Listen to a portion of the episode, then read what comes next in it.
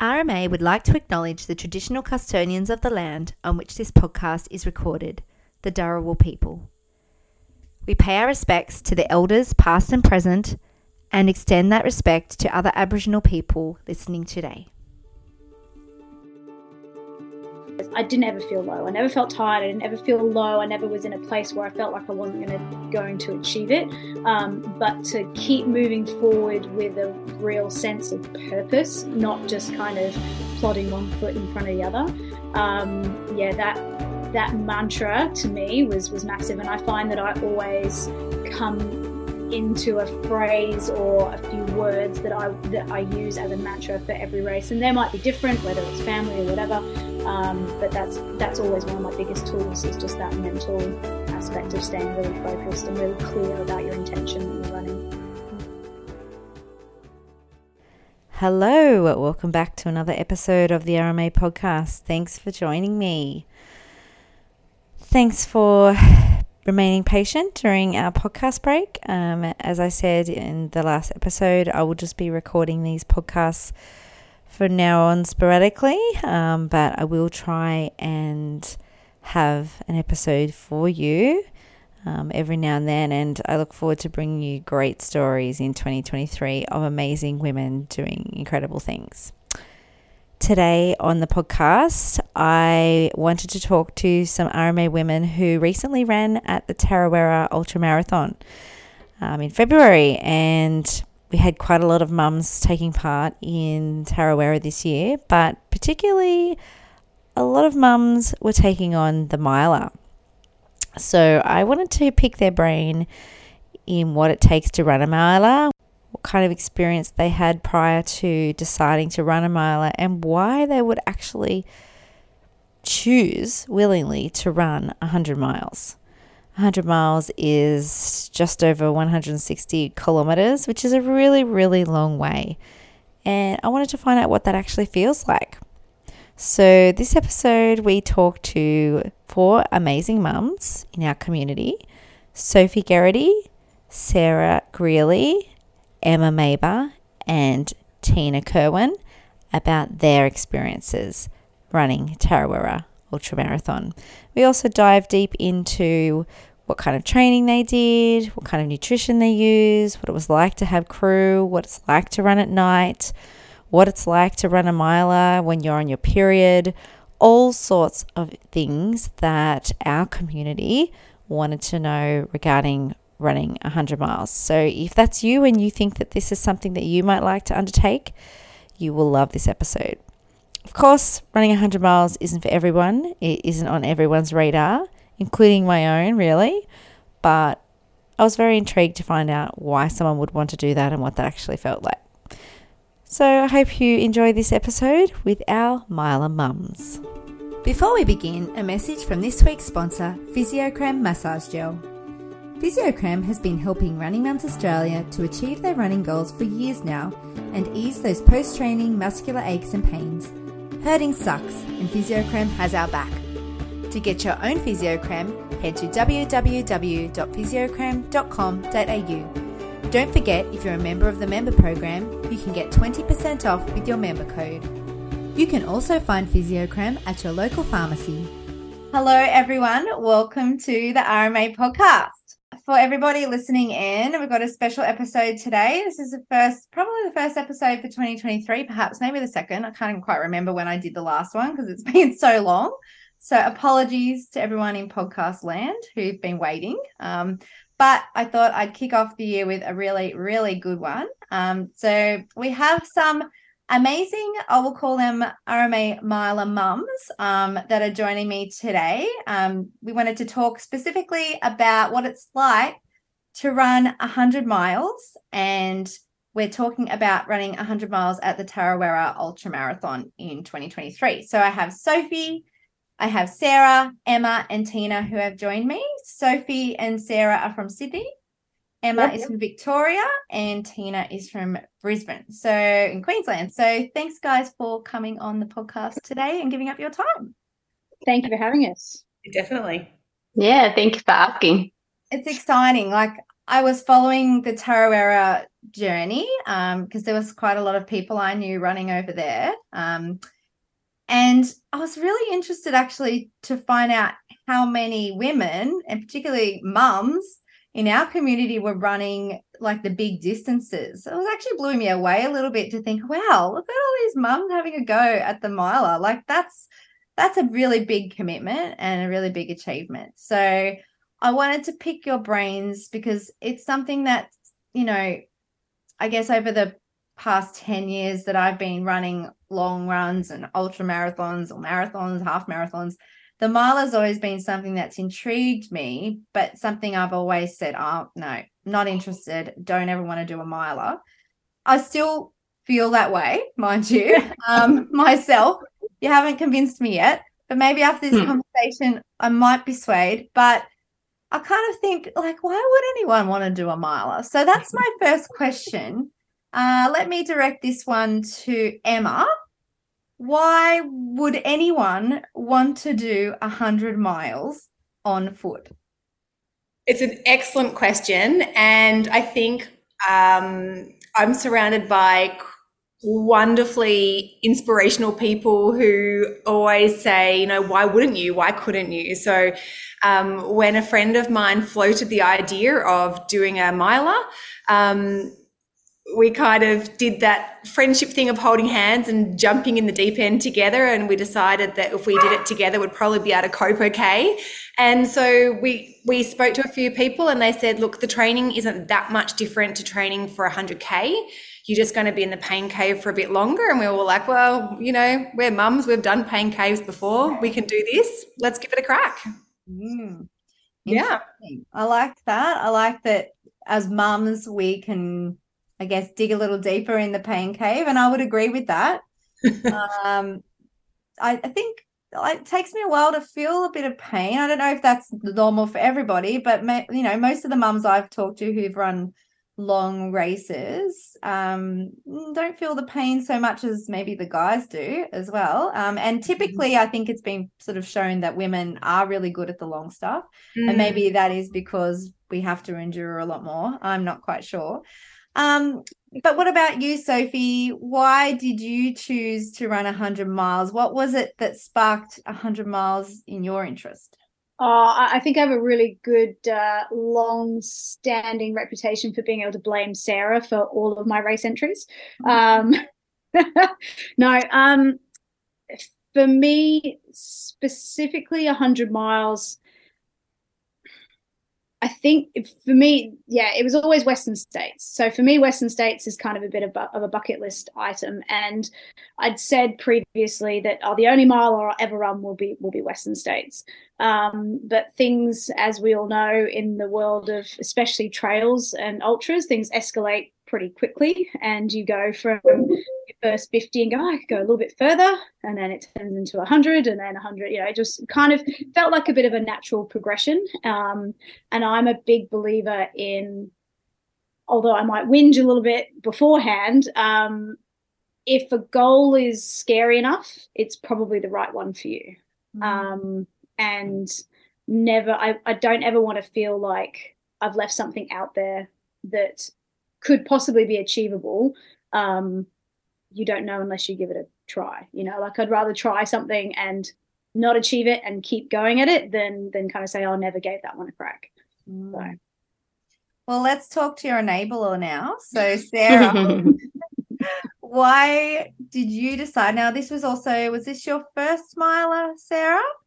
First miler, yes. Yep. Why did you decide to sign up to Tarawera 100 miles? Hmm. I too, like Emma, am surrounded by many inspirational women who encourage, and I like to encourage others too, including so. and she can't say no, although she's learning. Maybe next time she might. um, for me, the hundred mile was always on my list.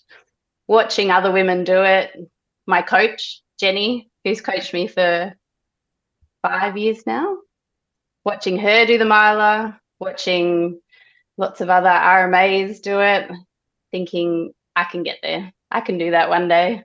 Mm. just wanting to push myself and see how far I can get. Yeah. Yeah. And again, the training wasn't too much more than the 100K, which I did last year in October. And I thought it's a perfect platform to keep going and just see what we can do. Great. And what about you, Tina? I know this was your first 100 miles, but you've done first- 100K there. That's right. I did the 100k in 2018. And like you, I never wanted to run 100 miles. I had no intentions of ever doing a miler. My friends will tell you exactly the same thing. Uh-oh. And then I think during COVID, when you know we didn't have much going on and there wasn't much to keep ourselves amused, um, someone said, "Well, let's go and do the miler," and I'm like, "Sure." what else were we doing doing during COVID?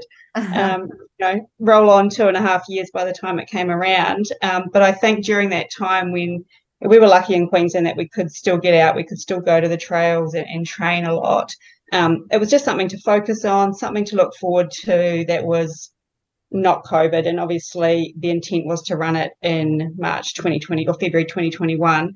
Um, the, the universe had different ideas, but um, I think it was it was COVID. But Tarawera always drew me from when I ran it in 2018. That was the first year they had the miler, um, they had the Pounamu, and there was something in the back of my head that said if I ever ever do a miler, it's going to be this one. So.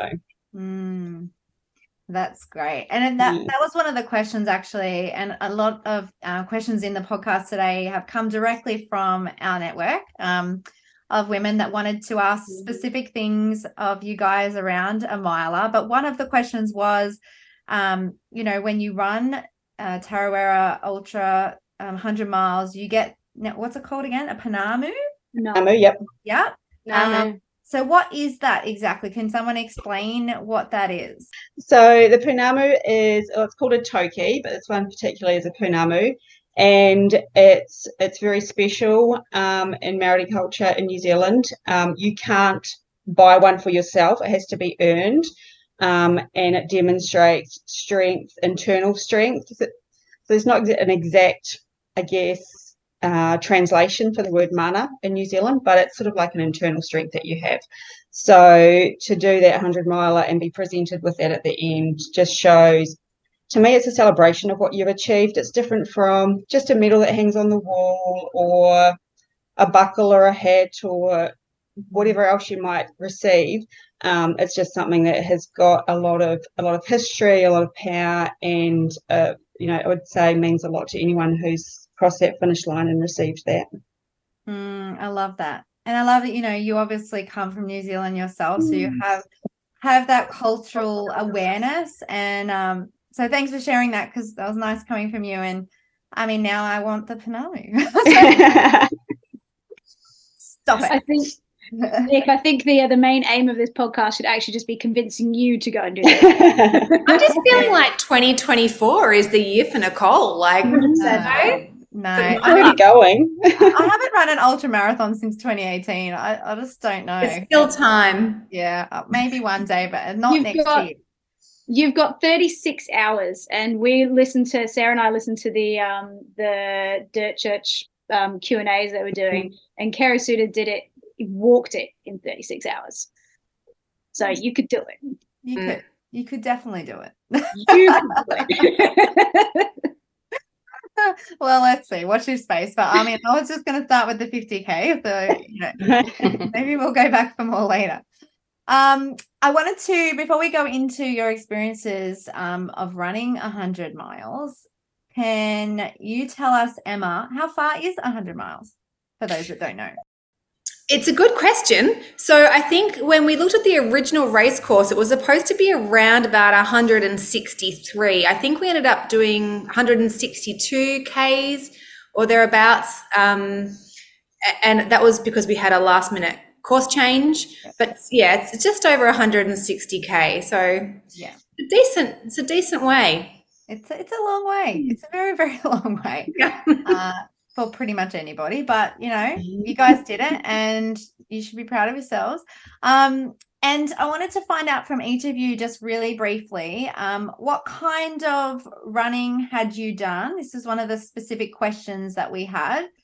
What kind of running had you done leading up? Not in training, not that's not what I mean, but like over the years Mm. Uh, what kind of running experience had you had before you decided to attempt the miler? So let's start with you, Tina. What kind of running experience have you had before you started attempting a miler? Mm, I've done a lot of long distance stuff and a lot of trails. So I think I counted, excluding the miler before this, I've done uh, 10 100k events Yeah. um, and a number of 50ks and what have you. So, but this distance still terrified me. Yeah, of course. yeah, and it was only actually probably the night before I realized I recognized what that that terrifying feeling was, and I hadn't encountered it since my first 100k event in 2013, so 10 years ago. I just had that recollection of, wait, I remember this. I remember this feeling. So, but yeah, training. I've, I mean, I've run lots of long distance stuff, so that's always what I've enjoyed doing, and being out on the trails is definitely my happy place. Mm. And what about you, Emma? Um, what kind of running experience had you had before the 100 miles? Yeah, a similar story. I mean, lots of trail um, and 50s, 60s, and hundreds in that mix. Um, I certainly wouldn't suggest going out and doing a mile without getting a couple of hundreds under your belt, just because, uh, you know, to know how your body responds in that environment. And I think also it has to be trail because trail is obviously a very different ball game to to road or flat. So getting you know the, those sort of mountains in there and um, and that different sort of terrain, yeah, the uneven terrain. Yeah, yeah. Yeah. And I mean, people would have read your story on the website that I posted today, or if they haven't, people can go on there and read your recap of the Tarawera 100 miles. And you had talked about in that that you know before this event you knew that you had to work really hard to get your body strong because you hadn't actually prepared it prior um, to deciding to do the 100 miles um, and you were getting broken because you weren't actually training your body Yeah. properly so agree you need to think specifically of the terrain that you're going to be running and make your body as strong as possible Yep. what about you sarah Um, previously, I've done two 100s.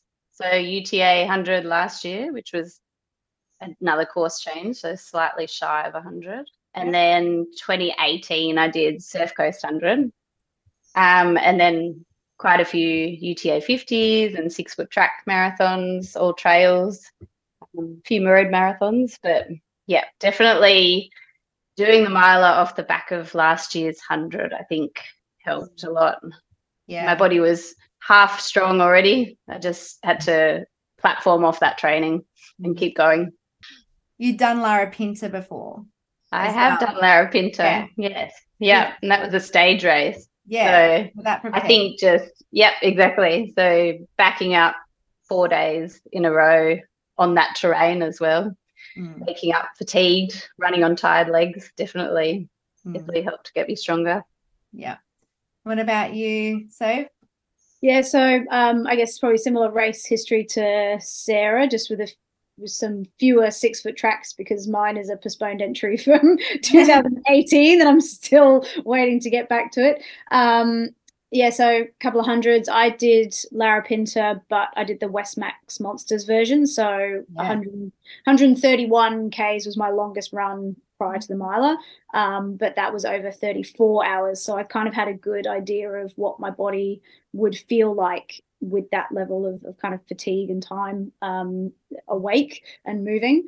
Um, and yeah, 50s road marathons, you know, Great North Walk, 50 miles, those kind of those kind of things. Um, and I think when you look back at when you look at back at them, the difference in those terrains is huge. You know, you got everything from UTA with like, you know, kind of fire trails and big steep downhills to, you know, Larapinta Trail, which is just scrambly rock, shale, like bleep, bleep, you know. Gnarly. For a PG audience, it, yeah, it's just insane kind of technical trails that is just not runnable.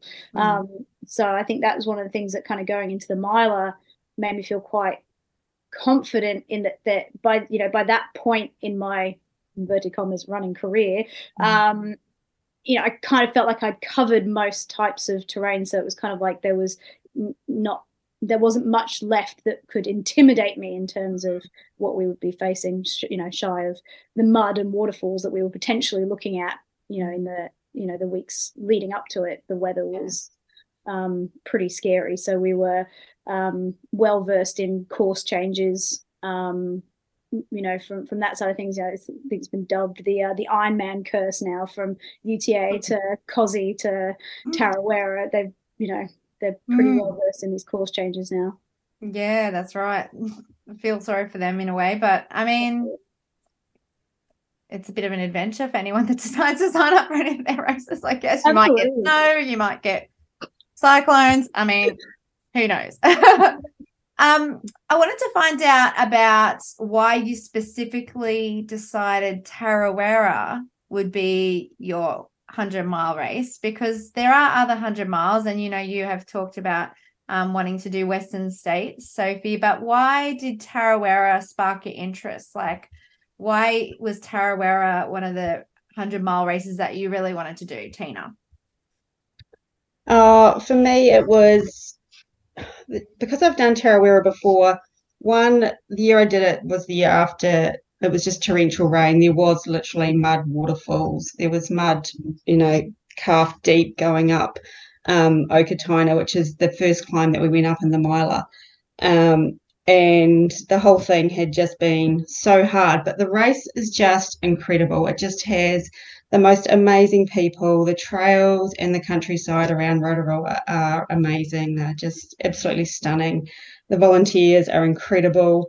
Um, and I wanted to go back and give it another go. Um, and I have this this sort of thing. If I'm going to travel a long way, I'm usually going to do one of the longer, if not longest, events. So um, yeah, between the place and the Punami, which we spoke about before, yeah, if I was going to do ever a miler, it was going to be that one. Mm, I love it. Oh, you're selling it, I must say. um, well, you know, we've talked about how you guys all have really good experience on trails and running ultras and just years of, I guess, learning how your body will adapt and cope with sort of the terrain or what might come your way. I guess no one can really understand what might happen to them when you tackle running 100 miles. I mean, 160 odd kilometers is a really, really long way. And even if we've run a few 100K races, we really don't know what it's going to feel like um, to, to run 100 miles. But if you could think of one word to describe what running 100 miles feels like, just one word, what would that word be? I'll start with Sarah. Um, that's a tough one. One word, probably exhausting. Love it. I can imagine. I was pretty, I was pretty tired out there. Yeah. What about you, Soph? I'm going to say powerful. Mm, I like it. What about you, Emma? Epic. Good, good. Loved it. And what about you, Tina? Oh, I've got a whole lot of words going through my head. You only get Um, one. Definitely tiring. yeah. Mm, mm. but not just the event, just the, even the, the lead up and the planning and the thinking and the and all that sort of stuff for Yeah. me was probably harder than the actual event. Yeah. And I mean, that leads me to my next question is like, I, I was talking about it today with someone how when we're training for these big races, like they just take up so much of our time and so much of our life. Our whole existence gets wrapped up in this project, so to speak. Um, so let's talk about that now. Like, what was the training and the lead up like for each of you? And I know it's going to be different for each of you because everybody's got different lives and different kids and ages of their kids and careers and things like that. Um, but like, what kind of training did you make sure that you completed before the event? Um, and you know, you can say whether you coached or you self-coached or did you follow a plan? Didn't you follow a plan? Um, and like, was there any setbacks along the way? So let's start with you, Sarah. What kind of training did you do leading into Tarawera, 100 miles? Obviously, you'd done the 100 in the, did you say October beforehand? Yep, UTA 100 in October. Yeah. And I'm coached by the lovely Jenny Morris, RMA coach, and have been for quite a few years. So she writes our plans online. And um, generally, I run five days in my week. So I've got two little girls who I also mum and run about and drop off here and there and everywhere. Mm. So trying to fit it all in with them and my husband was pretty tricky. But I found for me, the best thing was getting up super early before all the family were up and getting my runs in. So that worked for me. Some were in the dark, some were with people, some were by myself, mm. Listening to podcasts, getting yeah. through it. Um, but at the same time, I really enjoyed it. It was a lot of a lot of time to myself, but I felt like I got stronger, mm. and yeah, managed to managed to ju- juggle it all quite. You know, I was pretty happy with how my body felt leading into the miler. Um, I probably had some big weeks, which were over 100 kilometers, probably three or four weeks, which I ran over 100 Ks those weeks. Um, so they were pretty tough. And in the heat as well over Christmas yeah. and New Year's, we were training. So it took away a little bit of family time, I have to say. Mm. But, um, you know, my husband was super supportive and um, picked up as well with some of the kids' stuff. And the kids, you know, I think they watched me do it all and and it, you know almost admired me doing it all as well. I think they they didn't didn't it it didn't take too much away from them. They um they enjoyed watching me do my runs and coming back and helping me out afterwards, going for swims together and jumping in the ocean after a lot of our runs. Mm. Um, yeah, so I think it it was tough, but definitely rewarding in the mm. end, getting to that finish line, feeling fairly strong except for my feet. yeah.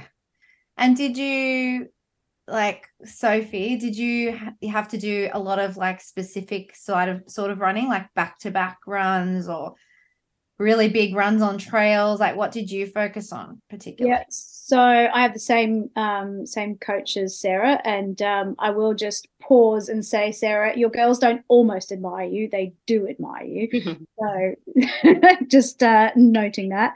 Um, so yeah, lots of you know trails as and when you can. I mean, obviously, you know, similar juggles with Sarah and I've got same age um, children. I've got boys, she's got girls. Um, you know, there's a huge juggle that you do. So a lot of the kind of midweek runs were just road, just out the front door, you know, local hills, hill repeats, running, you know, every hill you can find type thing. Um, we would normally build up a midweek long run. So um, anything, you know, kind of up around or above kind of 20 Ks, you know, kind of on a Wednesday or something. Um, and then backing that up kind of either side with, with relatively long runs. So I, you know, would also do five runs a week. And then as we were building um, up into those peak weeks, it went up to six runs a week for, for a handful of weeks as well. Um, so I'd done Blackall 100 in October. I think it was the week before UTA or the week after. I can't remember now. Mm. It was either mm. side. Um, and so I, I, had a similar platform um, into the miler training, which was quite good. Um, it, same, you know, same hurdles as we would all have, uh, you know, with heat training and stuff. And then um, over the weekend, you know, that long run, you know, would go anywhere from kind of 30ks above i think we we hit a lot of 30k runs on a on a saturday or on a sunday and then um, you know backing up with a you know kind of a mid run uh, you know kind of mm.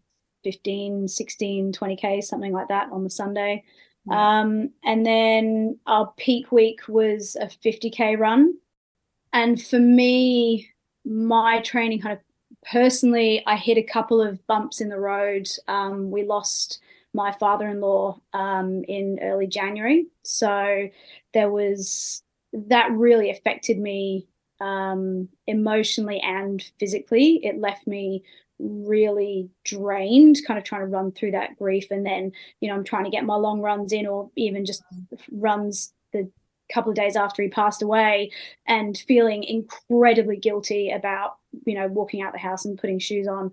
Um, I didn't anticipate how physical or how how it would affect me so physically um, running through something like that and a, and a, time like that and although it was cathartic as well. My body just had nothing. Hmm. Um, you know, I couldn't run up, you know, any of my local hills. I'd kind of run for 500 meters and I have to walk up a hill, um, which in hindsight, in a very strange twist of fate, was actually great training as well because you don't go out and run 100 miles and run every single one of those mm-hmm. 161 kilometers. Um, so the walking in a in a strange way, I had to be quite forgiving on myself to uh, you know to kind of accept that that was actually probably a good thing as well.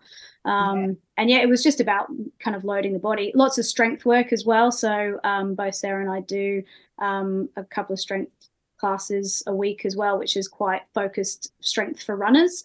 Um, so really using all those small muscles and, and, training them to be strong and just um, really trying to keep that that strength in mm. your body because that's what you need. You know, when you're fatiguing, um, that's what you need to kind of pull you through those last 20, 30, 40 kilometers, 100 kilometers. yeah, yeah, 100 kilometers. And like Emma, you you spoke about in your recap that you did the strength work as well, and and also you did a few um, adventure runs, I guess I'd call them. Like you did one with Izzy where you paced her um, at Coast to Kosci, and that was, I guess, part of your incidental training. Yeah, and I think, you know, for me, a, a, lot of the whole Tarawera, I mean, obviously that was the end goal, right? But I think the process has to be fun. I, I don't run for a job, I run for joy and for mental health and for connection with some incredible friends that I've made through running, right? And and so for me, if the process in itself of the training wasn't enjoyable, I wasn't really all that keen. Mm. So I think I was lucky enough. I had a, an amazing coach, um, Becca Roselle, who runs the Lilydale Running Company, and you know, she understood that although the, some of the events that I had on my agenda weren't necessarily perfect Tarawera training plans, like a you know New York Marathon, what's that got to do with a, a trail run, right? But I think having someone who can see that there's a bigger picture, which is enjoying the process of the training. Um, you know, I, I, was lucky enough to to find myself an absolutely incredible PT. You know, Simone, and and she, again, she made the sessions really fun. So going to PT three times a week, part of it was initially rehab, and then it kind of tweaked to just be race readiness.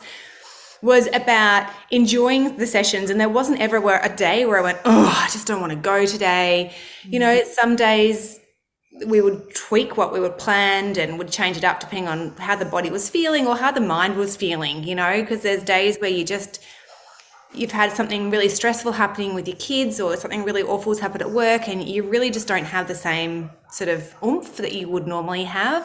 Mm-hmm. And I think, you know, like I said in my, my write up, that it's it is such a team thing to get someone to a miler. You know, it's yeah, okay, you're the person that has to actually end the end of the day do the steps, do the running, do the program, do the thing.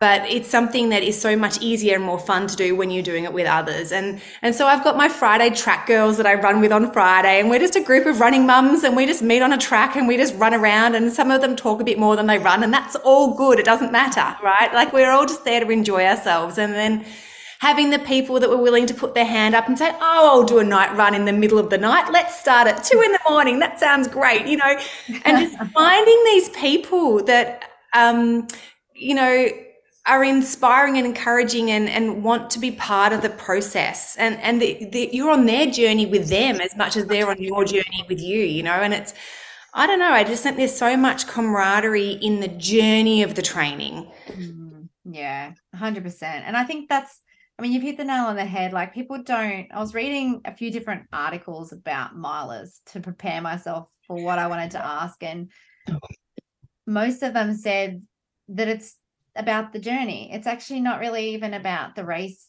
itself. It's about getting there. It's like about the whole picture. So it's about the people that come alongside you to help you get there. Um, and then the people that are there when you're actually going through the process of running the miler and we'll get into that about the people that you know came with you you ran alongside or crewed or paced or what have you it's about your family who are also sharing the load and the time so that you can achieve this goal so it's a little bit of a, a broader picture and a bit of a journey um, I guess the the hundred mile family, maybe um, of all the people that are involved, um, so that you can tick off this monumental goal. Um, so Tina, quickly, how about you? How did your preparation go for Tarawera? And I mean, it was a little bit harder for you because you had had a significant injury last year. Yeah. So the first two, so I trained for Tarawera in 2020, 2021, and that went great. And I trained in 2021, 2022, and that went great. This training didn't go so great. Um, I had a stress fracture. When I was recovered from that, I discovered I had tendinopathy in my adductors, so I still couldn't run. Uh, and as that recovered, my ankle decided it didn't want me to run anymore either. So my training was a lot of uh, cycling, uh, stepper when the body could handle that, uh, a little bit of elliptical, uh, and then just being really careful with the running and really following the physio's advice really closely. Lots of strength work. Um, most of the time, I couldn't even run two days in a row because I had to let the body recover. Um, I really only had probably, to be honest, a full week solid running training block. Um, I'm tra- uh, trained by Kiri and Ali from Squad Run, and obviously, obviously Tarawera is their backyard and their jam.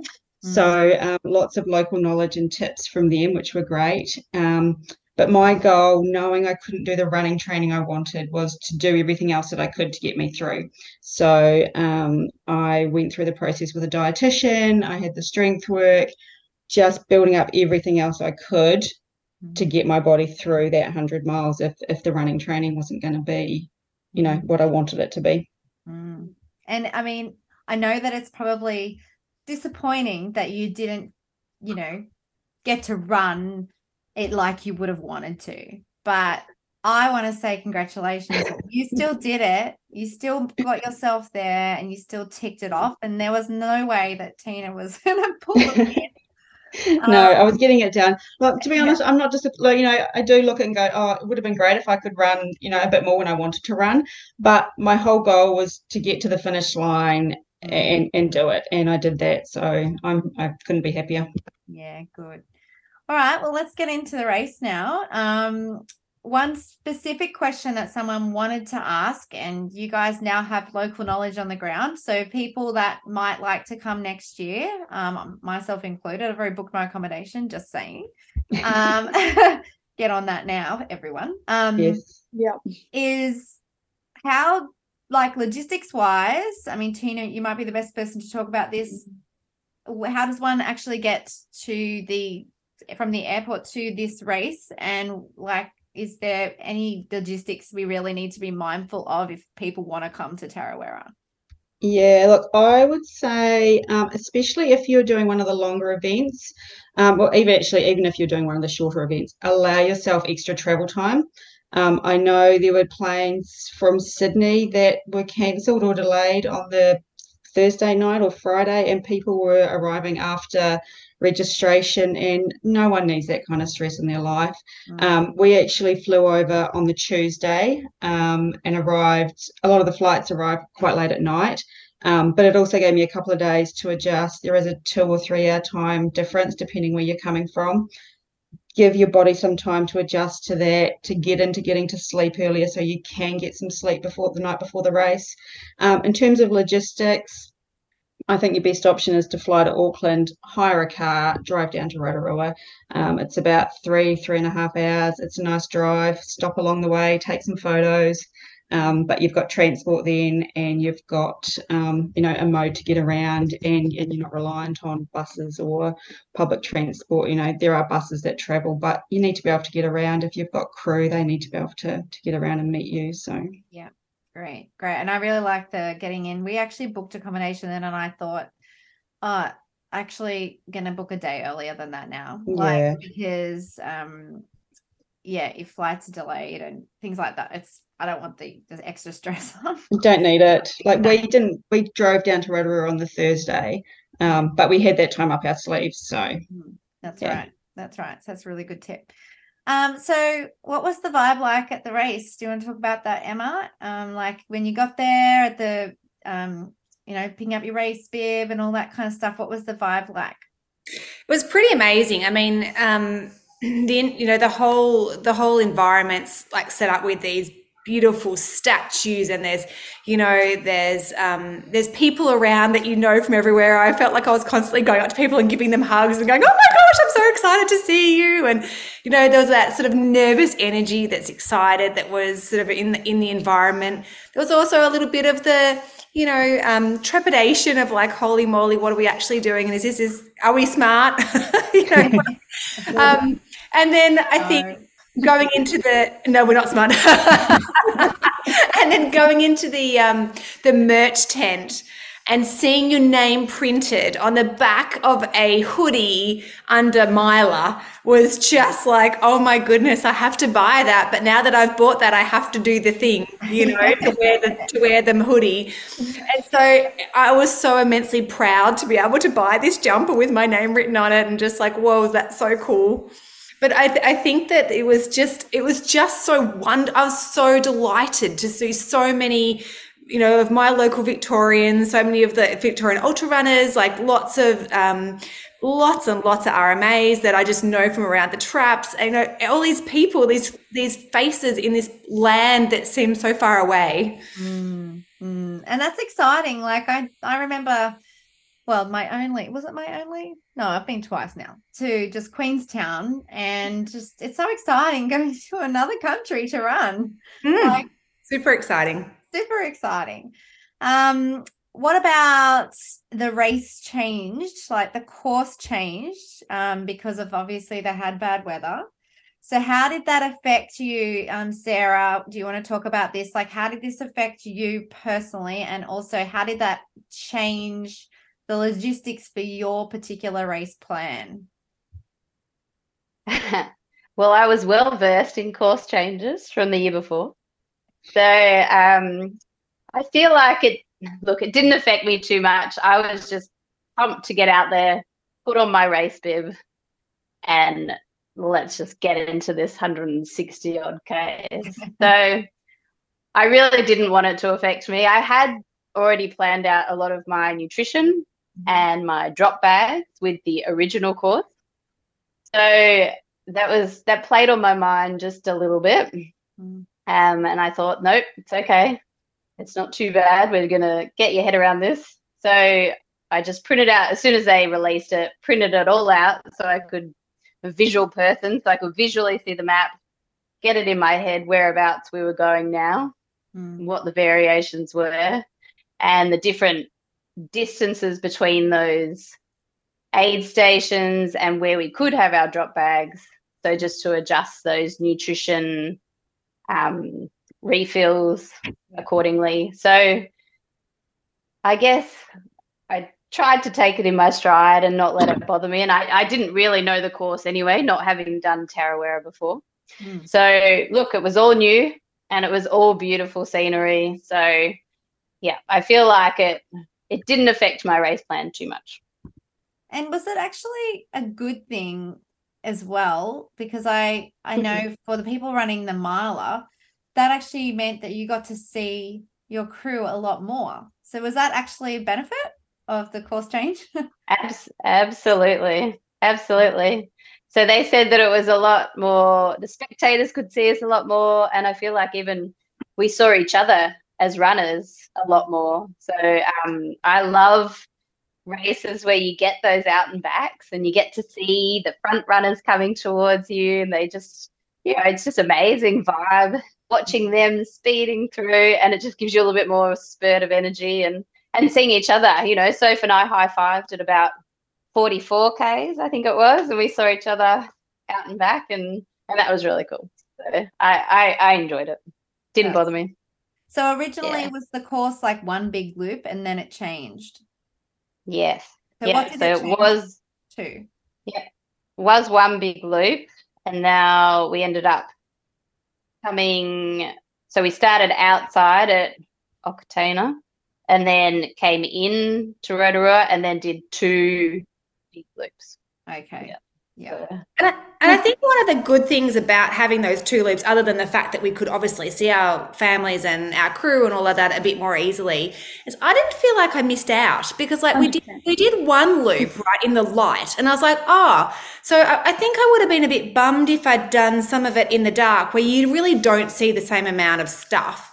Hmm. So doing the same loop twice meant that you sort of felt like, oh, well, I'm not going to really miss out on seeing this incredibly beautiful place because I've done it once in the light. So the next time doing it in the dark, it, it's, Mm, you know, mm. it didn't feel quite the same that I was going to miss out on seeing some. And I guess it's good inspiration to go back so you can do like the whole big circle. Yeah, you can go back and do another 100 miles. Righto, I'll let you do that. Um, what about like the fact that you had never, apart from Tina, who'd done Tarawera before, not the miler, but had been there before? What about the rest of you that had not done it before? How did you prepare yourself for not knowing what was coming, particularly? Do you want to talk about that, Sue? I think um I think either way, regardless of whether we had done the original course or the alter course, we still hadn't seen it.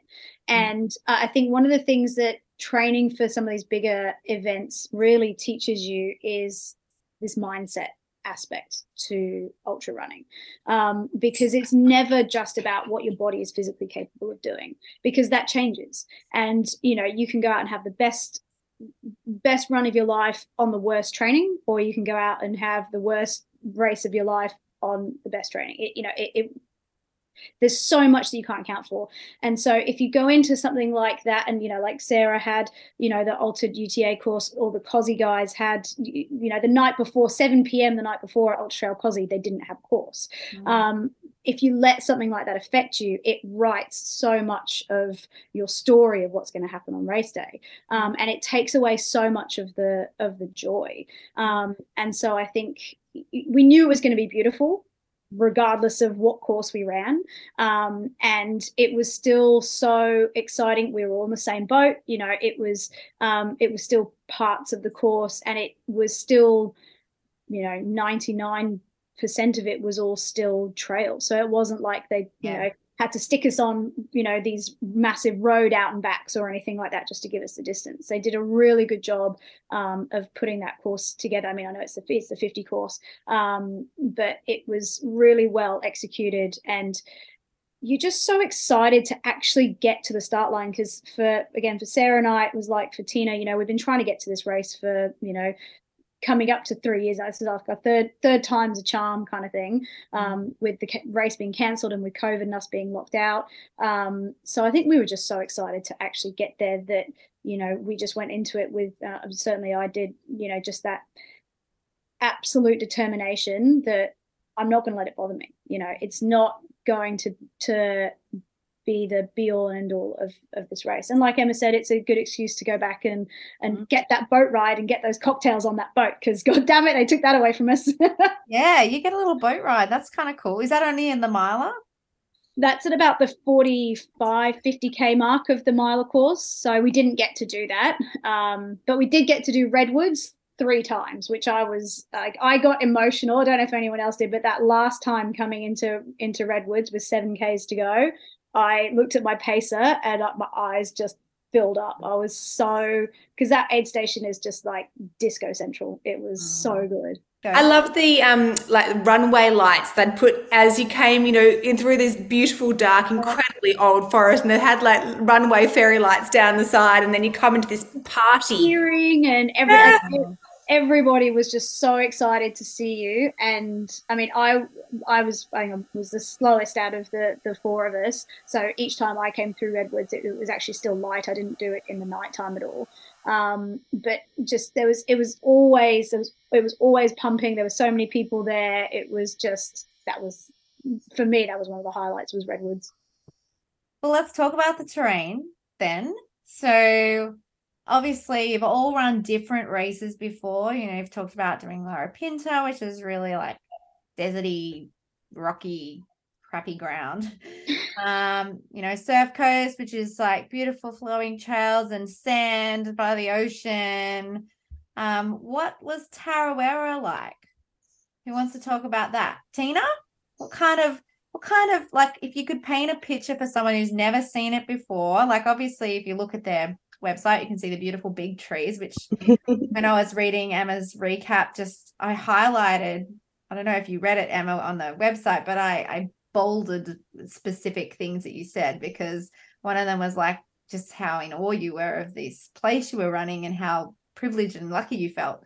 And um, you know maybe you can talk a little bit about what it's like um, because people who choose to um, create these courses do it in a way that in you know it is it, ignites our senses and it inspires us to to want to run in these beautiful landscapes so what's it like running at tarawera mm-hmm. well um so obviously the course was different than we'd originally expected um, and like um, I think Sophie said, you know, they did a fantastic job of pulling it together for us.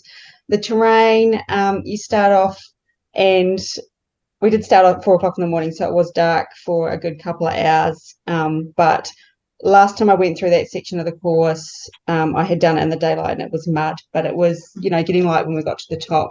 Uh, and that section of the course is absolutely stunning. It's just beautiful. It's single track. There's beautiful ferns and creeks, and it's just a really, really lovely place. Um, you pop out of there onto a road and go down, and then you run get to run around Blue Lake. Um, and there's just lakes everywhere. Um, there's always something to look at. You're sort of half trying to look at the lake, at the scenery, and then watch your feet, and then there's a camera going off in your face. um, and there was a little bit of road, so once we went around Blue Lake, we got to the Blue Lake aid station. Uh, and then from there, we went up what's known as Tongariro Pa, um, which is not a massive hill, but I think by the third time we got up, up over it, I was certainly had enough of it and coming down the other side. And let's not talk about the steps down the other side into the redwoods. Um, but the redwoods itself, if you know, when you run there, it is just amazing. It's like running on soft carpet. The it's just it's just beautiful. You've got these towering trees. It's it's what when you don't know what trail running is and you dream about trail running, it's what you picture. It's just perfect. um, and then there's a little bit of road as well, and some you know fiery trail type stuff, and a bit of scrambling. Um, in the 50k course section, there was a few big trees, a couple of big trees that we had to climb over. Um, but yeah, overall, I thought the terrain was pretty good. But I know some of the other girls had problems with feet, so maybe you might want some of their feedback. Yeah. What about you, Sarah? You had a problem with your feet. I mean, I mean, I'd be really interested to know if nobody has any issues with their feet at all running hundred miles. I mean, I've done 100k races and my feet have been fine, I must say, but 160 odd k's, I'm not sure if they would be totally fine. What do you think caused your issues with your feet? Was it terrain or what do you think? Uh, maybe it was a bit variable. A lot of the terrain, oh, there were bits where I got quite a bit of grit in my shoes, and sort of it was it was um, sloshing around in there for a little while mm. before I got to an aid station and changed my socks and dumped it out. Um, so maybe that had a little bit to do with it. Um, but it didn't happen until about 130 odd Ks, which obviously it's all new you know, up to 100k is totally fine. And then in that whole new section where I'd never run that far before, about 130 odd k's, I just yeah, just got lots of fluid and blisters on my feet and got a bit tricky from there. So mm-hmm. I think it was a mixture of things. Maybe I could have changed my shoes, would have been maybe a something in, in hindsight that I might do differently next time. Put on a different pair of shoes just for a different um, variability in the way that you land in them, or yeah. So I did change my socks quite a few times, so I'd recommend lots of socks changes. Um, that that helped. So yeah, I think a few different factors which, in hindsight, I might maybe try to overcome on the next mile. Mm. We'll see. well, that was one of the questions was about gear. So, what kind of mandatory gear did you have to carry for this particular 100 miles? And also, yeah, like, did you change gear? So, obviously, you didn't change your shoes, but what about everyone else? Like, what kind no. of gear did you have to carry? I actually thought that the mandatory gear was quite reasonable for this particular event. I mean, um, it probably was made a little bit easier by the fact that by the you know when we did end up having the loops that we you had um, better access to aid stations but the you know the sort of the usual suspects of first aid kit um, you know needing to have uh, your thermals your, your beanie your gloves your, your thermal long top your waterproof jacket those sorts of things that they were all fairly um, standard. The the head torch with a spare battery was interesting. I know a few people who, despite having the spare battery, still had some troubles with head torches, mm. um, and obviously and a phone. Um, even though a lot of the parts of where you go, you're not going to have phone reception, you, you still needed to have the phone. But I still found the mandatory requirements um, fairly reasonable for for the event. Um, I put a lot of stuff in drop bags that I didn't touch. So I put changes of clothes, changes of socks, changes of shoes in all my drop bags. I changed my socks just once. Um, and I actually didn't change my shoes. And in hindsight, I probably would have been better off to have changed my shoes at probably like the 130, maybe 120k mark, just to give your feet a little bit more space to move. But I do think that there was a lot more. I mean, and they did talk about it in a lot of the briefings, etc. There's a lot more um, like pumice stone um, from the volcanic sort of area um, that we're not used to. Mm. And that stuff is really gritty. And so I got I never get blisters. Like I run in Injinji socks. I I have never ever had a blister on a 100k anything, right? And I had a number of blisters that actually required me to stop and get a bit of first aid along the way. But um, I think, and that was even with gaiters actually. But I think that the, those bits of pumice, they're so tiny, they're just they just get in. So I think the changing socks and changing shoes actually would have been a really good strategy. Mm. And they were really clear about that in the um, in the briefings and stuff as well, weren't they?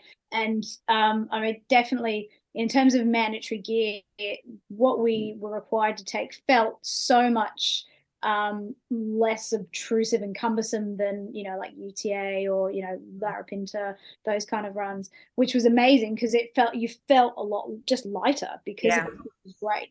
Mm-hmm. Um, but absolutely in the briefings they were really clear about that that the makeup of the the earth and the soil um, and um, I managed to get myself hooked up with a um, a local um, chick who paced me from the 100k mark. And you know she was explaining to us when we are on the trails because um, i did change my shoes um, that because of the makeup of that real pumicy earth and trail when it when everything dries out it drains really quickly and it gets really hard. Um, and and so that aside from the you know the grittiness in your socks like that has a real impact on your feet. Um, and so i did change my shoes because she told me to, um, and that helped massively. Um, I didn't get any feet issues until uh, literally the last probably five Ks. Uh, we were running back through, so you come through Redwoods and you have seven Ks of flat um, to take you back up to Village Green, and that's round kind of Sulphur Point, which stank. Like I cannot even put into words what that last 7k smelt like. There were people running along with like their buffs over their face mm. dry retching vomiting that it was just unbearable. Um, and um, it was it was delightful. Um, but yeah probably about that last 5ks in between my toes and i'm the same as emma you know running in Injinjis never had you know blisters as a result of a run well, you know certainly not for for many many years. And um, i literally just felt like something kind of almost exploded in between my big toe and my second toe and it was just this like blister that just went boom i'm here. Mm. it kind of stopped me in my tracks and you know kind of tried to work out what it was. And i went you know what? It, you're five k's from the finish. It's going to hurt whether you run or whether you walk just keep running. Mm. Um, and it was just a matter of yeah, just kind of getting through it. But I know that um, you know, for, I was lucky that it, it you know happened at, at that point because it was, and the only thing I can put that down to is literally that that difference in terrain. That aside from running on a road, you're not kind of used to that mm. um, impact just for for that long, that many hours. And I think that's, I mean, it's it's true in any races that you're going to have challenges that come along um, particularly more so, I would say, in 100 miles. if you're going to have highs and you're going to have massive highs and then you're going to have massive, massive lows as well, I'm sure. And I'm sure that each of you had those moments in your in your race. Um, does anyone want to share any of the particular highs apart from, you know, obviously finishing? that would have been a highlight. I know Emma, in your recap, you talked about glowworms. It was so funny, the glowworm thing, because we were, my pacer and I were running along with this new friend we made called Penny, who was a runner from Singapore. Was it a real person? Or was, it real? Oh no, she was a real person. Okay. Um, and um, we were running along and we decided we all needed to change our head torch batteries. And we're like, look, let's all stop and just do it all together so we can all just keep, go, keep going. And it was a kind of chat and we, we all stopped and we all were in the process and we all simultaneously turned off our head torches and went, wow. And then around us was just this incomprehensible beauty of little dots. There's like. Soft blue light dots. And we were just standing there going, Oh my goodness, we did not expect this. I'd never even considered it. And we just stood there for a moment and and just soaked in this magical space that we were in with these glowworms. And it was really funny because I was reading on one of the Tarawera chats after it all. Oh, someone was saying, Oh, did anyone hallucinate on their runs? And someone said, Oh, yeah, I hallucinated glowworms. I'm like, No, no, no.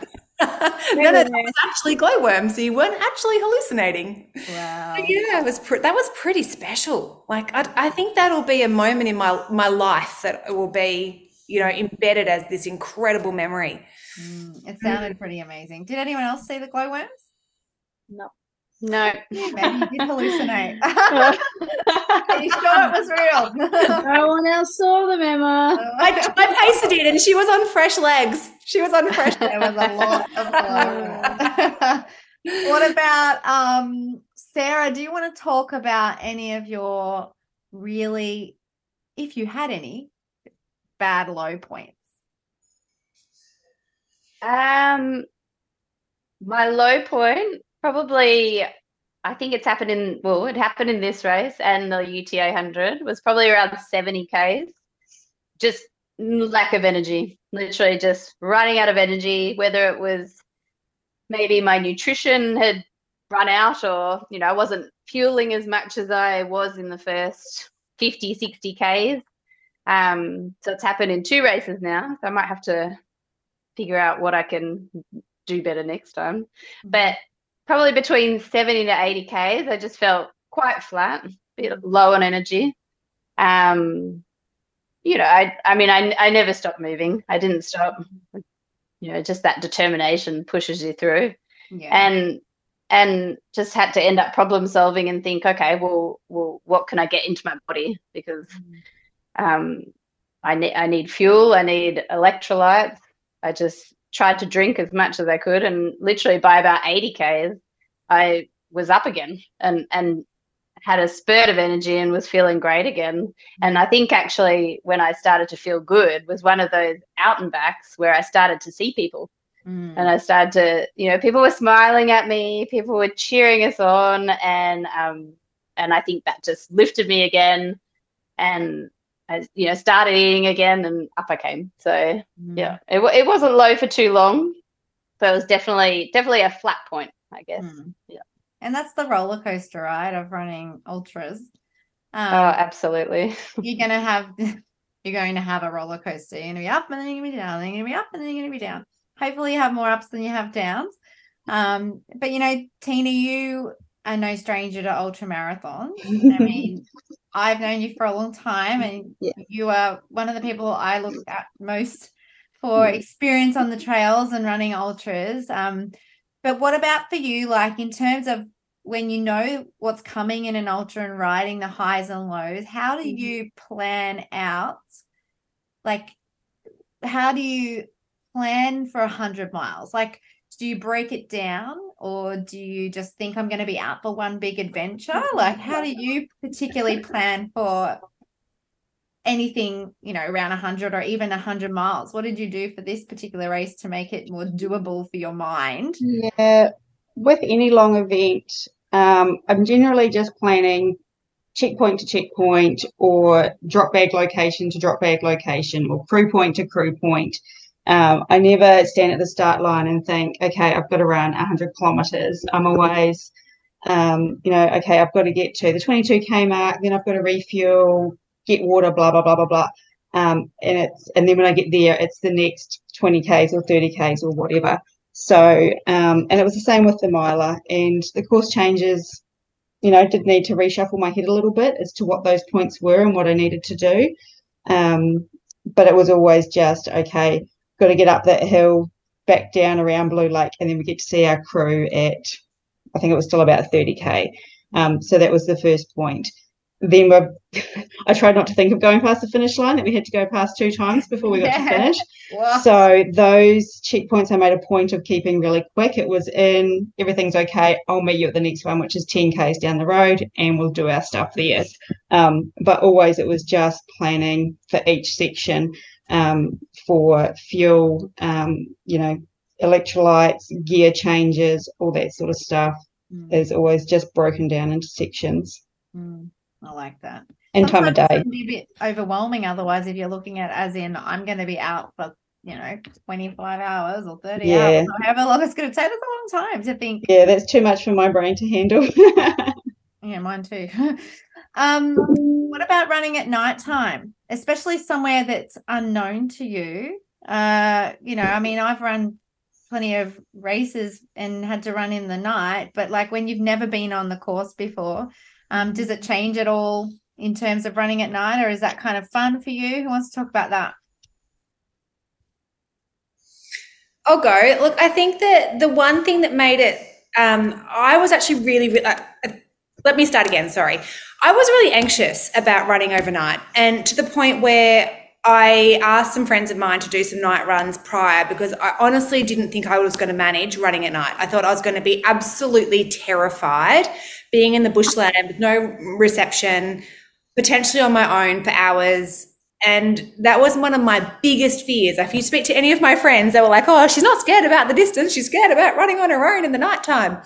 But there were so many people on course, not like too many people, but there were enough people on course that I, I feel like if you'd yelled out, someone would have heard you at some point. Mm. The courses were very, very well marked. They had reflector tape you know, every 100, 200 meters, whatever they were, that were generally speaking at heights where your head torch was going to reflect on them anyway.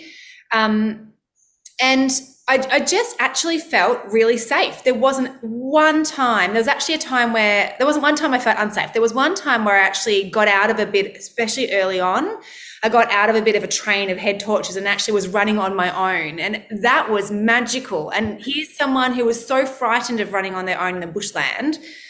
Um, and I it was incredible. But I, I think that came down to the clarity of the marking like you felt really safe that you weren't going to go off course. And if you went off course, there was massive tape saying, don't go down here. If you still managed to get over the tape, you still, you came to a sign that said, go, like turn around, go back, right? Really so like they're double whammied, you know, the fatigued milers who might still do the wrong thing that it was so unlikely you're going to go off course. So running a night actually was quite um, cathartic. Mm-hmm. Mm. I love running in the night on mm. trails. It's beautiful. I find it nicer sometimes and, and i find it easier in terms of like hills because you can't see the hill. I'm like what hill? Yeah. i think um, when i did uta 100 i had a similar um, anxiety of that running at night knowing that i was going to be running down Katoomba and doing kind of jamison valley at night.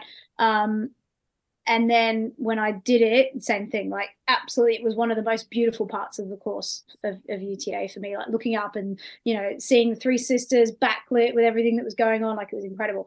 Um, and I do uh, completely opposite to Sarah. I do a lot of my runs in the evenings and at night. I'm more, I'm much more of a night owl, um, and so running at night you know even knowing i'm going to go all through the night for something like this was it, didn't bother me at all. Um, and it, I kind of maybe put it just almost kind of blind faith in the fact that course markings would be good. And and I think on the day as well, because we'd had those course changes, it took out about 2,000 meters worth of elevation. So I feel like that really leveled the mm-hmm. playing field for a lot of runners. And so you weren't running by yourself for kilometers at a time. You were always you know, seeing someone, whether you were passing them because you were in a strong phase or they were passing you because they were in a strong phase. Um, and it just felt like a really social experience, which, you know, is almost kind of completely the opposite reason to why we trail run. like we're trying to get away from people. Um, but it was a really, it was, it was a really lovely feeling, just like always knowing that there was kind of somebody out there, regardless of whether, you know, there was those anxieties around running at night or not.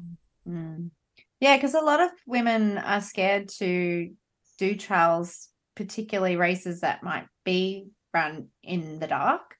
Um, and and I think you know a lot of that comes down to experience as well, and knowing like you know this will this will help someone get over the line if they're thinking of it, knowing that you've shared that you know the course is really well marked and it's safe and there's lots of people around. You're not going to really be running on your own a lot, that kind of stuff. Like I still remember my first UTMB 100 thinking, oh my gosh, I'm going to be out there by myself in the dark. Like, how am I going to do this? There was hardly any moment that I was ever alone out there at all. So it's good for people to know, but it's also good to know that, you know, they can train with others at night and get used to that kind of environment before they actually take on these events. And um, obviously, they'll feel safer if they're going along together with their friends to do their training uh, in the dark and they just get used to it and it can be a really magical time to run. But yeah i particularly wanted to, to know like about people with night. And knowing as well that when you're out there on course in those events you are always going to come across someone. Like i am you know notorious for finding someone to run with when you're in those events you know like you we're all in this together you know and it's such a the trail running community is such an amazing place. You mm. will you know if you are you know a little bit nervous about doing one of these kind of events and if something like running at night is the thing that's stopping you from signing up that is that should be at the bottom of your list of reasons why not to do it because you will meet someone on that course on that trail that will do the night section with you and you'll stick it out together mm. 100% yeah. Like a Jenny, who's a real person. yeah, right. Like Jenny been a long way. Really, pretty sure you pretty sure you called her Jenny before and now she's Jenny. she met lots of people on this, right? um, let's talk about that then. Let's talk about people. Um, so obviously Tarawera 100 miler, you're allowed to have crew. Um, and you all had amazing crew, except did you have crew so, except Sophie did not have crew. Some of you all had paces, except Tina. Did you have a pacer? Tina didn't have a pacer. So this is interesting. Mm-hmm. So, firstly, Tina, um, who was your crew? What was it like to have her? And what made you choose not to have a pacer? Mm. So, one of my very best running friends, Kelly, was my crew, um, and she had offered to come over with me, which was just amazing. I just about cried when she offered. I was so excited because previously I was going over by myself. Um, when we'd originally booked it, the family were coming, but you know, plus two years, the kids are in high school, and it, and the timing was just terrible. So I was going by myself. Um, so she offered to come, and that just it just made my whole world so much better. Um, you know, even just from a planning perspective, if I wanted to change my shoes, I didn't have to have three pairs of shoes in three different places for when I might want to change them because I knew I could leave them with her and she would carry them. yeah. You know, things like that. And just just made my whole life a lot easier from that perspective. But also in my race plan where I would say things like at this stage I need to make sure I've got my headlight or I've eaten this or done that. You know, I would come in and she would say to me, Have you done this? You've got to do this and just like, oh yeah, I completely forgot. And then two minutes later, she would say, you still haven't done that. Oh yeah, I've got, you know, you just, your brain just doesn't work the way that you think it's going to work. Um, so having a crew to just remind me of those things and keep me moving, hurry me along, check, remember to check all those things that you forget or you think about when you're on the trail, like, oh, I think I've got, you know, a bit of chafe on the back of my back that I want to put some cream on or something like that but 20 kilometers later when you get to the aid station it's mm. you know gone, replaced by some other random thought in your head. Yes. Um, so yeah, so having a crew, I thought was just it was yeah, absolutely incredible. I love having a crew. Um, and I've never really had, I've had a crew, I think, once for a 100K event. I've usually just used drop bags. Mm. Um, no, actually, maybe twice I've had crew. Um, but yeah, it always, it's always nice to have a crew. Yeah, hundred percent. And why did you choose not to have a pacer? Was it more because you just didn't have the person to to come? Yeah, it was a little bit of that, but also I was a bit because of my injury. Um, and on the original course, Paces joined at 120k. I didn't know if I was going to get to 120k, so I didn't want to waste someone's time to be meeting me at midnight or two or three in the morning, and for me to maybe not even get that far. Um, I also knew I probably wouldn't be traveling particularly fast by that stage. Um, and I've done a couple of because I've done Kokoda a couple of times. Um, we've gone right through the night and we've done that at a really slow pace. But I knew I could keep myself moving, so um, I was happy to do it without a pacer. Um, so yeah, I didn't worry too much about not getting one. And did it like did it matter anyway in the end? Like you were able to just chat to the people around you and Yeah, yeah, and like um, someone said before, you know, you would pass someone and they would pass you, you know, and afterwards you're at the finish line and there's like 20 people that you suddenly realize that you know or you recognize because you've seen them on course 15 times yeah. across the course of a you know a day and a half. Um, and there's always everyone has their high moments and their low moments and are chatty or not chatty and and it's just like that out on the course as well. It was a lot quieter, definitely, between probably I'd say 1 a.m. and about 4. It's kind of that really quiet time where people get a bit sleepy and not so chatty. But there is, yeah, there was just always people around. So there was never any concern about something happen or needing someone there to, you know, to be with me and keep me company. And what about you, Sarah? You had Jenny come and pace you. What was that like having someone? Was this the first race you would have done that you were allowed to have a pacer? Yeah, yep. First race I've done where I could have a pacer. So when she mentioned that she was going to come over and watch so Emma, who was another of her runners doing the 100K, and myself, um, and she said, offered to pay. So I jumped at the chance because I thought, great, this, you know, she she knows me, she knows how I run. Um, you know, just having that that person there to support you and chat to you, take your mind off things would be just the best way to end a race. So I was very grateful.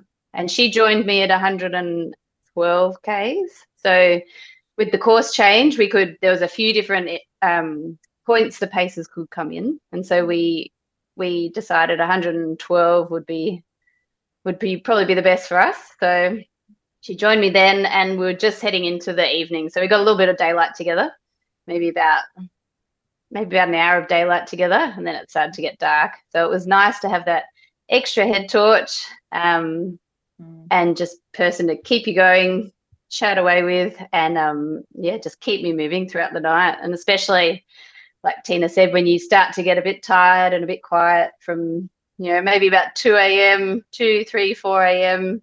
It was pretty quiet, but she just kept me moving, didn't let me sit down, didn't let me stop, helped me at the aid stations, Yeah. shoved sandwiches in my face, which was, you know, your brain's just not working and you stop fueling yourself. So to have that person there to grab grapes for you and sandwiches for you and say, eat this, eat this, come on, you got to have this. And yeah, it was the best. Absolutely. So I did drop bags up until then.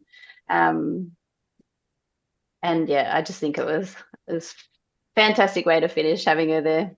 Mm. And I guess they're almost like your brain at that point because I know my brain wouldn't be functioning very well. Um, to be like you said, just to remember to keep eating. You probably don't even feel like eating, but the fact that they're there telling you you have to do it is enough to do it. Um, and just to keep you moving. Is it, I'm I mean, did any of you feel like you just wanted to lay down and go to sleep at any point? Oh my goodness. So uh, one kilometer to go at the very end. In my head, I was laughing hysterically. And I said to Chantel, who was my pacer, an amazing RMA from Victoria, I said to Chantel, and I, and I don't think it came across with the humor that was actually the dialogue in my head. My brain is telling me that that little shrub over there looks so comfortable and I should just take a nap. And like, I had this dialogue in my head going about this nap that I was going to take under in the middle of the most stinkiest I've ever smelled under this little shrub, just, you know, and she was like, What are you talking about? I'm like, No, I'm not going to do it. But it's funny because my brain's telling me to take a nap. And she's like, No, but we're nearly there. I was like, I know we're nearly there. But my brain's telling me that this shrub, perfect nap positioning. Well, imagine at that time of the morning, it's time to have a nap. After you've run that long, like yeah. four hours or whatever it was, like that's a long time to stay awake. Did anyone take anything to keep them awake? No. No. Caffeine is part of my nutrition plan. Yeah, just caffeine. Yep. Yeah. And on the nap thing, I didn't I didn't stop and have a nap, but I did see two people napping along the course and just with their paces standing there waiting for them to wake up. So like, oh, you okay? Yeah, just having a nap. It's all right. so it's mm. totally okay. Mm. I mean, I remember doing that with Michelle on the Larapinta. Like she was having mm. Five minute naps, like literally three yeah. minute naps. We'd time her, lights out, sleep. She'd power power sleep for three minutes and then right, get up, oh time to move. And it's amazing how great she'd feel after just like a few minutes of having this. Like, I don't know. So no one hallucinated. No one saw any Care Bears in the forest. Someone said, "Did anyone see any Care Bears in the forest?" That was a question. Okay, so maybe you needed a, a bit longer out there to see those things. I saw. I started to um, not so much hallucinate, but there was a couple of moments coming out of um, Blue Lake for the last time it must have been. It was it was dark and like just getting just getting light maybe. And um there was just this like collection of ferns that was just kind of shaped in a way that looked like really bizarrely somebody out of um, out of Cats, the musical. You know how they wear those all in one, like like a, like a black and white striped cat, like just kind of sitting there all curled up in the tree. And I went, and I said to my pacer, Tanya, does that look like a person dressed as a cat?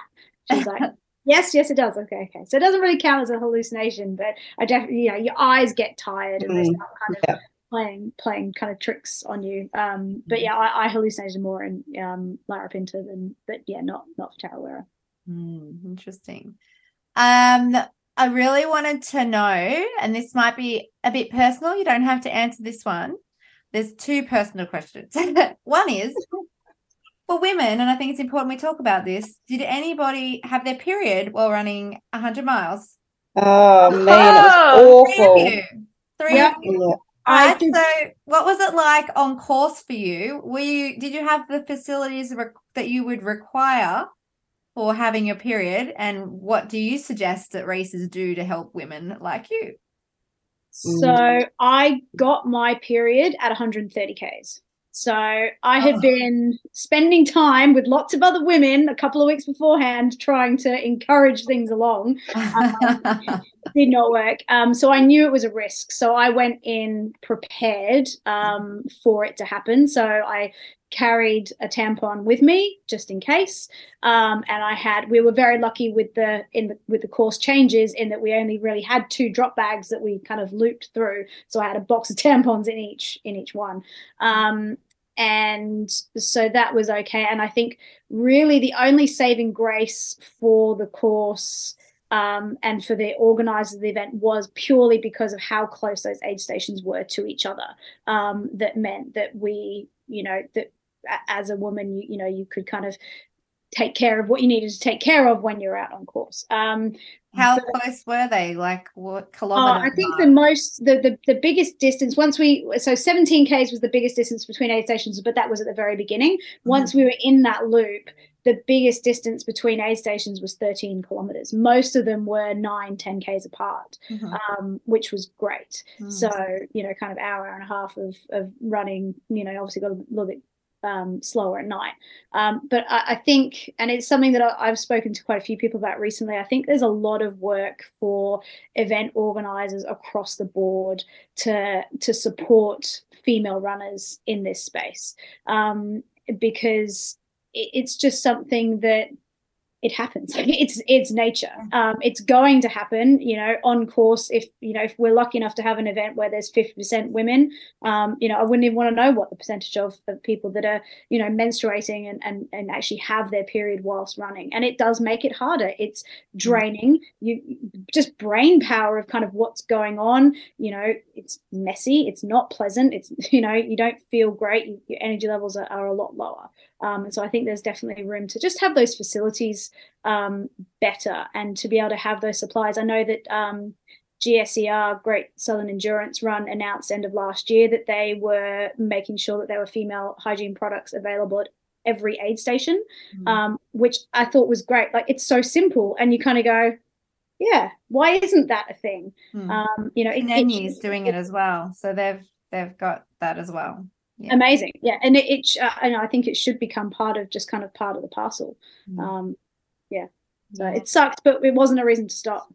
yeah I mean, I asked that question because people just don't talk about it, but it happens to us every single day. like there's women that have their period, and it's just a fact of life, and that we we don't just stop running 100 miles because yeah. we got our period. So absolutely, it's not a it's not a reason not to to toe the line, and um and I think the more we do talk about it, you know, the more it won't become a big deal. Hmm, yeah. Um, you know, so I think it's it's really important that, that we do um, bring it up in, in conversation, you know, yeah. Yeah. It was one of the things I raised in my um, feedback to Ironman when they sent out their questionnaire because the all of the portaloos had urinals in them rather than hand basins. So there was nowhere to wash your hands. Mm. And towards the end of the mile course, they were running out of toilet paper. So you're looking for something to wash your hands with, as well as something to, you know, deal with yourself with. Um, and the portaloos were full and just not a pleasant place to be. So it was, mm. yeah. yeah. Even just sanitation, like bins and things like that. Yeah you need you know you don't want to washing facilities with you like yeah just, no yeah these we've got a long way to go in that regard yeah. um, because a lot of these races do have near 50% women running and sometimes more. So they need to be catering um, for the women. Yeah. The other personal question i had which i know sophie really did want to touch on um, was the weigh-ins so people that aren't aware, um, in a miler, not every miler, but most I would say would do a weigh in before you start. So they put you on the scale and they weigh you, and then they weigh you at the end just to make sure that you haven't, or they might weigh you through the race in particular events, um, just to make sure you haven't lost a certain percentage of your body weight, which would be deemed dangerous. Was that for women and just personally for any of you a big trigger can I just pause you for a sec, Nicole? Because um, one thing actually that I learned is it's also to check you haven't put on too much weight.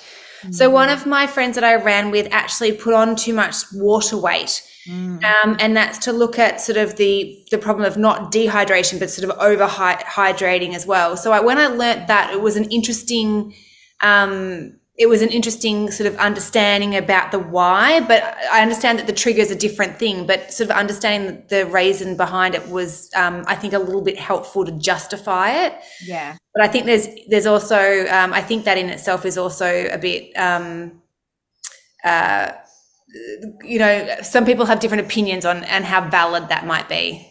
Mm. Yeah. Could there so be the- maybe a way, a better, like, mm, I don't know, Sophie. What do you think? So I I understand the risk and, and, exactly like Emma was saying. So obviously you don't want to lose too much weight because that is obviously a you know a good indication of, of you know extreme dehydration and that you haven't been fueling properly. Putting on weight can be a sign of hyponatremia, which is having um, too little sodium in your body um, and too much water.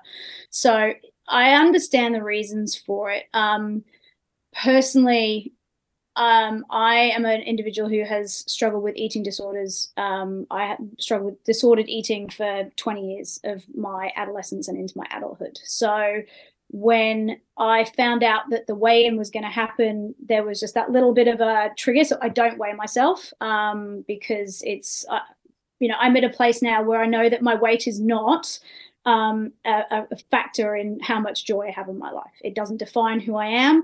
Um, and I am so grateful for what my body allows me to be able to do. Um, and so weight is just something that is just not part of my my daily life.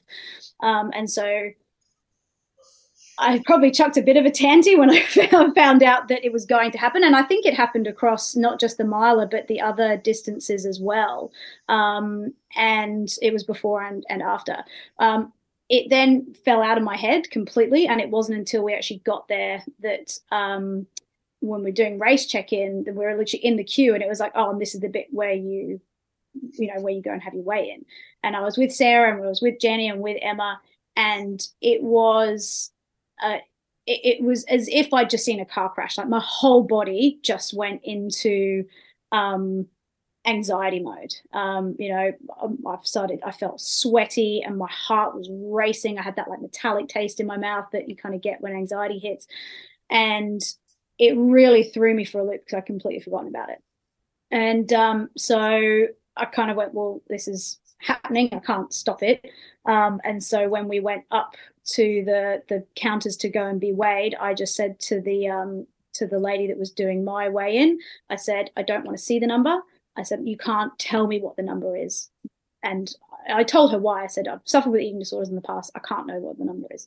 Um, and you know whether it was a good thing or a bad thing having other people there i don't know. And it, and it took me a, a, hot minute to kind of get over that. Like sarah could obviously you know i've known sarah for a very very long time and she could tell that something had had affected me. I, um, whether she kind of knew exactly what it was i don't know. We didn't really talk about it until kind of afterwards. Um, and you know and once it was done it was it was done. I didn't look at the scales. I you know, they didn't tell me what the number was. Um, it got kind of complicated again at the end of the race. So they do a weigh in, obviously, at the end. And I said the same thing to them when I finished. Um, it got a little bit complicated because I then started to feel really sick. So I had had a couple of uh, vomits on course, um, which apparently is my latest thing. Um, and so I ended up feeling really nauseous, going back to see medical just to get a cup to spew into. Um, and they kind of they started asking questions of have you put on weight? And what was your weight beforehand? And i had to kind of go i can't i, I don't know. Don't know my weight was. I don't know if i've put on weight. I'm you know i'm someone that has had eating disorders and i don't want to know. And the medics were great about it and they went off and found out so i still don't know whether i gained or lost. Um, so yeah from that side of things i can I can understand the medical side of things, but psychologically, um, I think it's a it's a really um, it was a very triggering experience to me. I don't know what you know what's right and what's wrong in terms of what should happen, um, but that was that for me was the most unpleasant part of the the entire experience. Mm. I mean, I think yeah, it's it's def- it's definitely probably a necessity to do it for hundred miles. I'm not sure about the other distances, um, but you did the right thing i think by you you acknowledged that it was a trigger for you and you told them that you didn't want to know i mm. guess the the number. Um so that's one way people could go about it um and just i guess preparing yourself beforehand for that this is actually you know knowing if you want to run 100 miles depending on the race and obviously now people know if they're going to do tarawera mm. that's something that's going to happen. absolutely. Yeah. Is you're gonna you're gonna have to get weighed in um, at the beginning and the end of the race. So mm. yeah I just I don't know the answer either, but I thought it'd be a good thing to touch on because it might be a trigger for a lot of people, um, mm-hmm. women and men, I guess, not just women. Um, I wanted to talk lastly about what is something that you used to mentally push yourself through this event. So, obviously, for all of you, this was beyond anything you'd ever done before in terms of distance. Um, what sort of tools or strategies did you use, particularly to get yourself to the end? So, this could be a mental strategy, could be a physical strategy, could be a nutritional strategy. Just choose one and we'll just quickly go around. So, Tina, what did you use to get yourself to the end when things got hard, let's say? Uh, well, as I said before, Kerry and Ellie are my coaches. Um, I assume everyone that's listened to the podcast has heard Kerry's story. Um, he's now in a wheelchair, and I had spoke to him the day before the race, um, as well as the week before. You know, he'd give anything to be able to do what we're doing, and that's always my motivation in any event. Is what would I be doing if I couldn't do this? I'd be really upset about it. So stop whinging about it, get on with it, and do it. Mm, yeah. Yeah. But yeah, he was my motivation. Mm, I love that. What about you, Emma?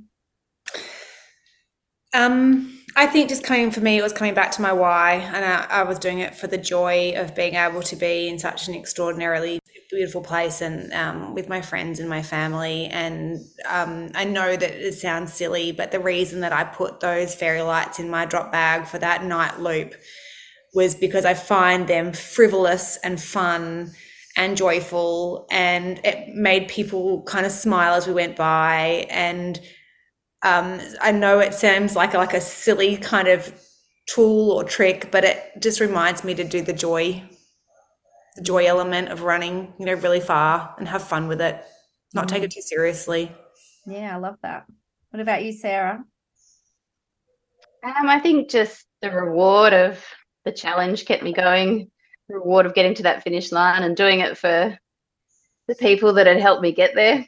So doing it not you know for myself but also for my amazing coach who's supported me for so long my my girls who supported me as well and just and my husband as well just mm. i can't thank them enough for helping me get there and i think just doing it for all those people in my life and my beautiful friends who i run with as well mm. was enough to just absolutely keep me moving and i had a don't sit down policy so in my race that was one of my practical strategies was avoid the chair.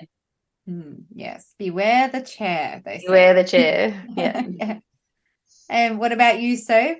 Um, for me, it was the um, it was the Pounamu. Like seeing, having seen Chasing Pounamu, the the YouTube documentary, which I'm sure many people have seen. If not, go see it. Um, and understanding what it represented. So the fact that it represented that sense of strength, courage, and determination, and that went through my head, you know, probably all night. You know, and I never kind of kind of touching on one of your previous questions about you know feeling those lows. I didn't ever feel low. I never felt tired. I didn't ever feel low. I never was in a place where I felt like I wasn't going to going to achieve it, um, but to keep moving forward with a real sense of purpose, not just kind of plodding one foot in front of the other. Um, yeah, that that mantra to me was was massive, and I find that I always come into a phrase or a few words that I that I use as a mantra for every race, and they might be different, whether it's family or whatever. Um, but that's that's always one of my biggest tools is just that mental aspect of staying really focused and really clear about your intention when you're running. Mm, I love that. Well, we're going to finish off now with the RMA hot lap. So I've got a question for each of you. So the first question goes to Sophie. How many on course vomits? Do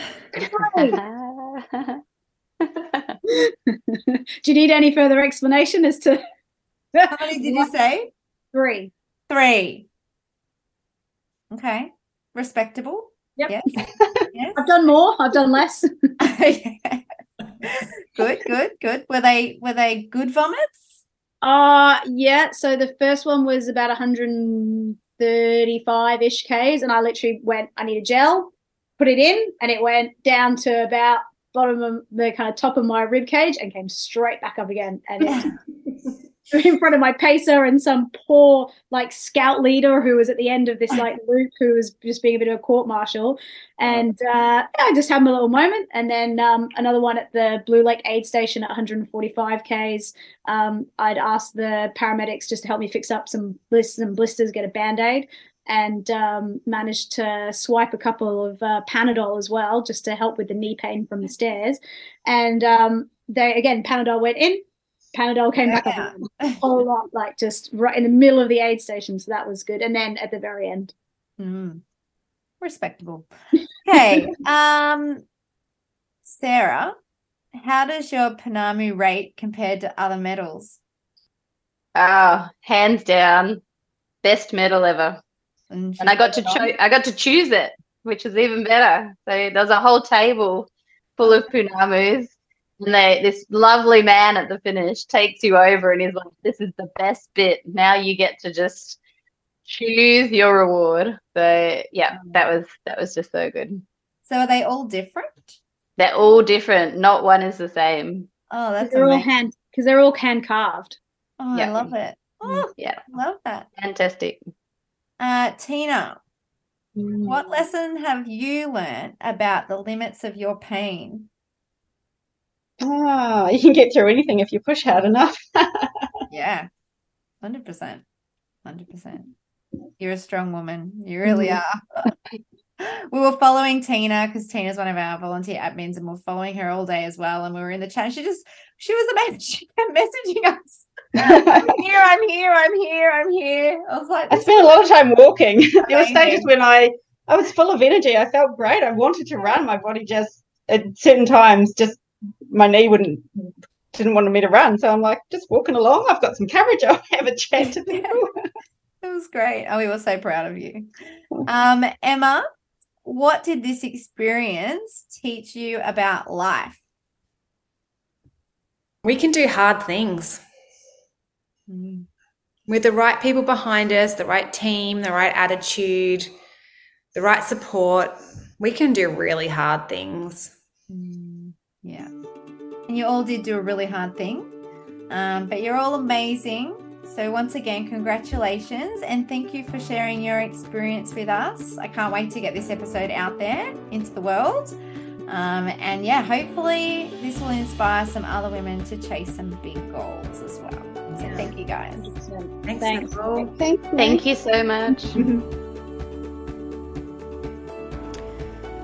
Well, I hope you enjoyed this episode of the podcast with these amazing women. What great stories they had to share and insights into what it's like to run 100 miles. If you have any questions for our guests, you can reach out to them directly. I'll put all of the information in the show notes. And if you'd like to join us at Tarawera in 2024, we look forward to having you come along. We're going to sign up as a team and I hope there's many, many RMA women who are keen to join in the Tarawera journey next year.